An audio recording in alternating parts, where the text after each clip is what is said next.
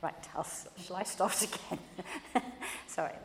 So I was saying, I've, uh, most unusually, I've chosen to preach on the epistle for, uh, uh, for today. And um, we're saying that I sometimes struggle, as you might, with some of Paul's more difficult texts and ideas. Where he has many run on sentences that pile into clause upon clause until, in one instance in the epistles, we have a single sentence with about 272 words in it. The gospel readings usually have more drama and more human interest, um, and uh, certainly there was a lot to make of those parables that we heard this morning. But over the past few days, I have been reading this wonderful prayer that Paul wrote for the church at Ephesus, and it's so inspiring and so moving that I have chosen it to preach on today. Imagine for a minute, if you can, Paul in his prison cell writing this letter. It certainly wouldn't have been a pleasant place to be, perhaps no more than a single shaft of sunlight pierced the crack in the wall and penetrated the gloom. All was darkness, and by all human measures, Paul's condition was bleak and conducive to dark despair.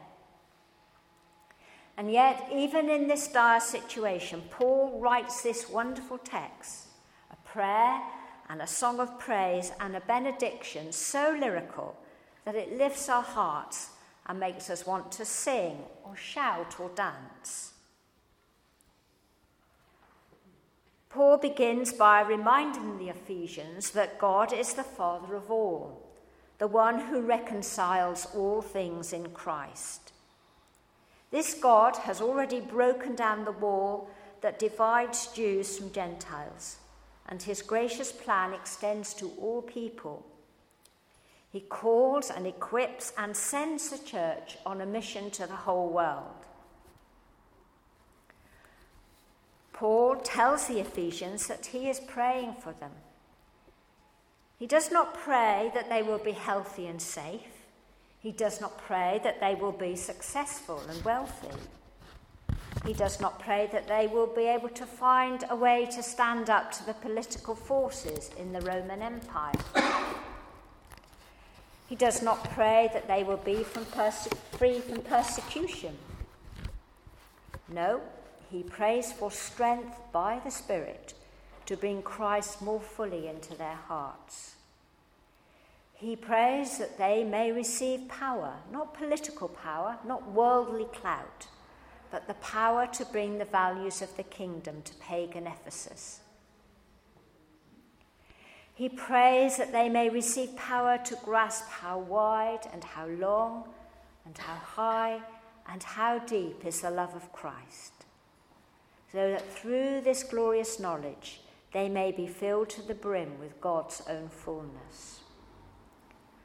Paul wants the Ephesians to know what this feels like he wants them to know how God's love can so fill their hearts that it feels as if their hearts would burst. Paul, in this dark and dangerous place in which he finds himself, inspires generations of Christians, inspires us reading his words thousands of years later, as he gives all the glory to the one who can do not only what we ask, but even more than we could imagine. Do you feel this, I wonder?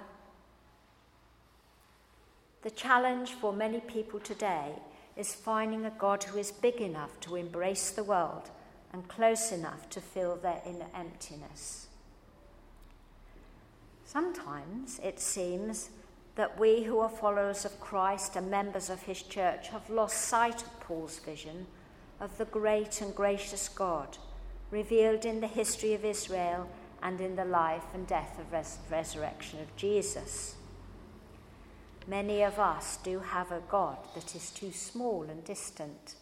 I think it was J.B. Phillips who wrote a book called Your God is Too Small some time ago now.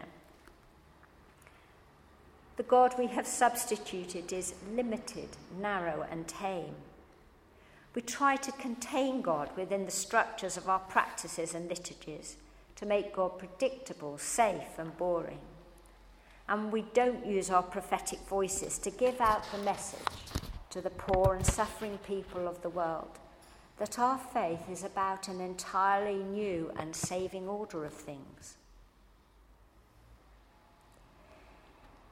We don't leave time and silence for listening to God, as though we believe that God could have anything interesting or crucial to say to us.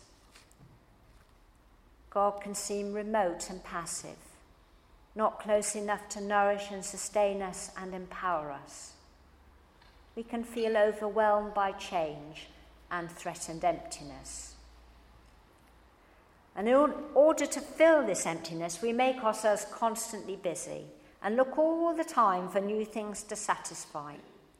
We fill our lives with noise, with drink, with busyness, money, overeating, and our energy is sapped, but our hearts are alarmingly empty. Today, more than ever, I suspect we are living with such threatening change and a feeling of dislocation from a world that we once knew as safe and comfortable. Our world and its people are threatened by the growth of populism and the rise of strong leaders, regardless of their values or concern for the common good. We are living with a disregard for truth and a reluctance to face the consequences of our actions on the climate and the environment. We are dealing with the vast movements of people around the world so that we are rubbing shoulders with people who see and experience the world very differently to us. We are constantly online or worry that we're not, and we can get the feeling that technological change is leaving us behind. And as well as that, we worry that the greater volume of information doesn't always lead to deeper wisdom and richer relationships. Our vulnerability to change sometimes overwhelms us, and when it does, a small and distant God can't help. Thankfully, our reading from St. Paul's letter to the Ephesians is here to inspire us today. Paul did not despair over how small the light in his cell was, because he took joy in how large was the ultimate source of that life. St. Paul reminds us that we don't have a small and distant God. The real God revealed to us through the history of Israel and in the life and death and resurrection of Jesus is magnificent, mysterious, almighty. The real God is vast beyond our understanding, wonderful beyond our imagining. God encompasses everything past, present, future, near and far what we have discovered and what remains hidden. God is above and beyond, among and within, high and holy, close and compassionate.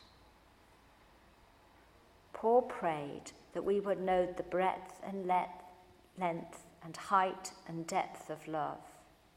And it includes everything and everyone. It fills every shadowy corner of our hearts and the universe with hope. To know such love is to be possessed by the fullness of God. And we are filled by God's love so that the reconciliation which has been accomplished through Jesus might become the experience of the world.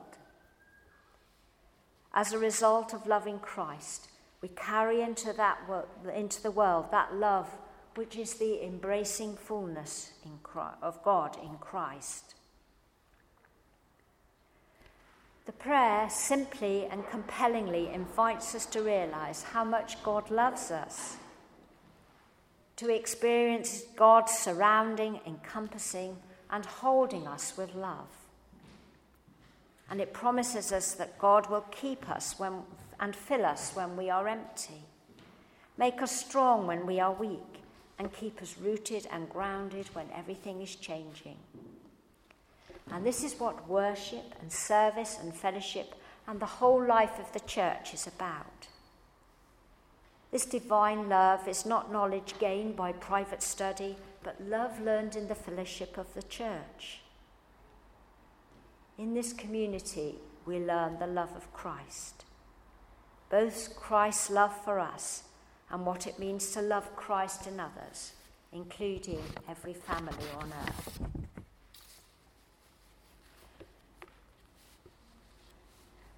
The readings that we heard from the Gospel, the parables that Jesus told, remind us of that treasure, of that wonderful treasure, the treasure of the kingdom, Jesus revealing the kingdom to us and what this kingdom is like.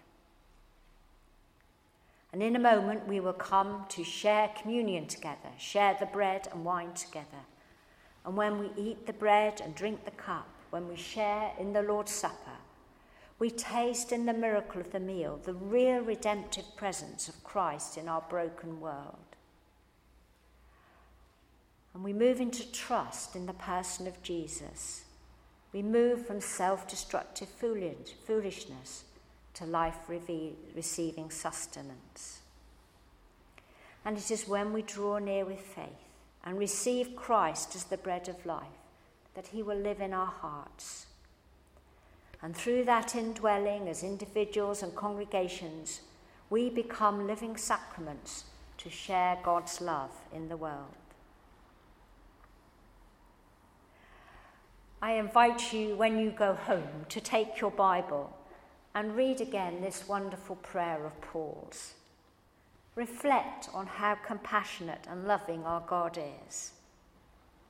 Ask God to thrill you again with a sense of wonder and majesty, to fill you with God's own life, and to show you all you can comprehend all you can comprehend about the wide embrace of divine love.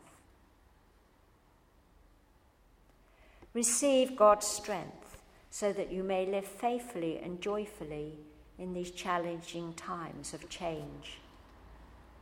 Open yourself to God's fullness so that the once empty places in you may overflow with abundance and glory. We have a vast and loving and powerful God who is at work within us and is able to accomplish abundantly far more than all we can ask or imagine. So let us finish with a prayer. Vast and loving God, give us minds filled with thoughts of your bright glory, hearts overflowing with the joy of your love, and wills strengthened by your tender power so that we may live in the world with confidence and compassion. Through Jesus Christ our Lord. Amen. Amen.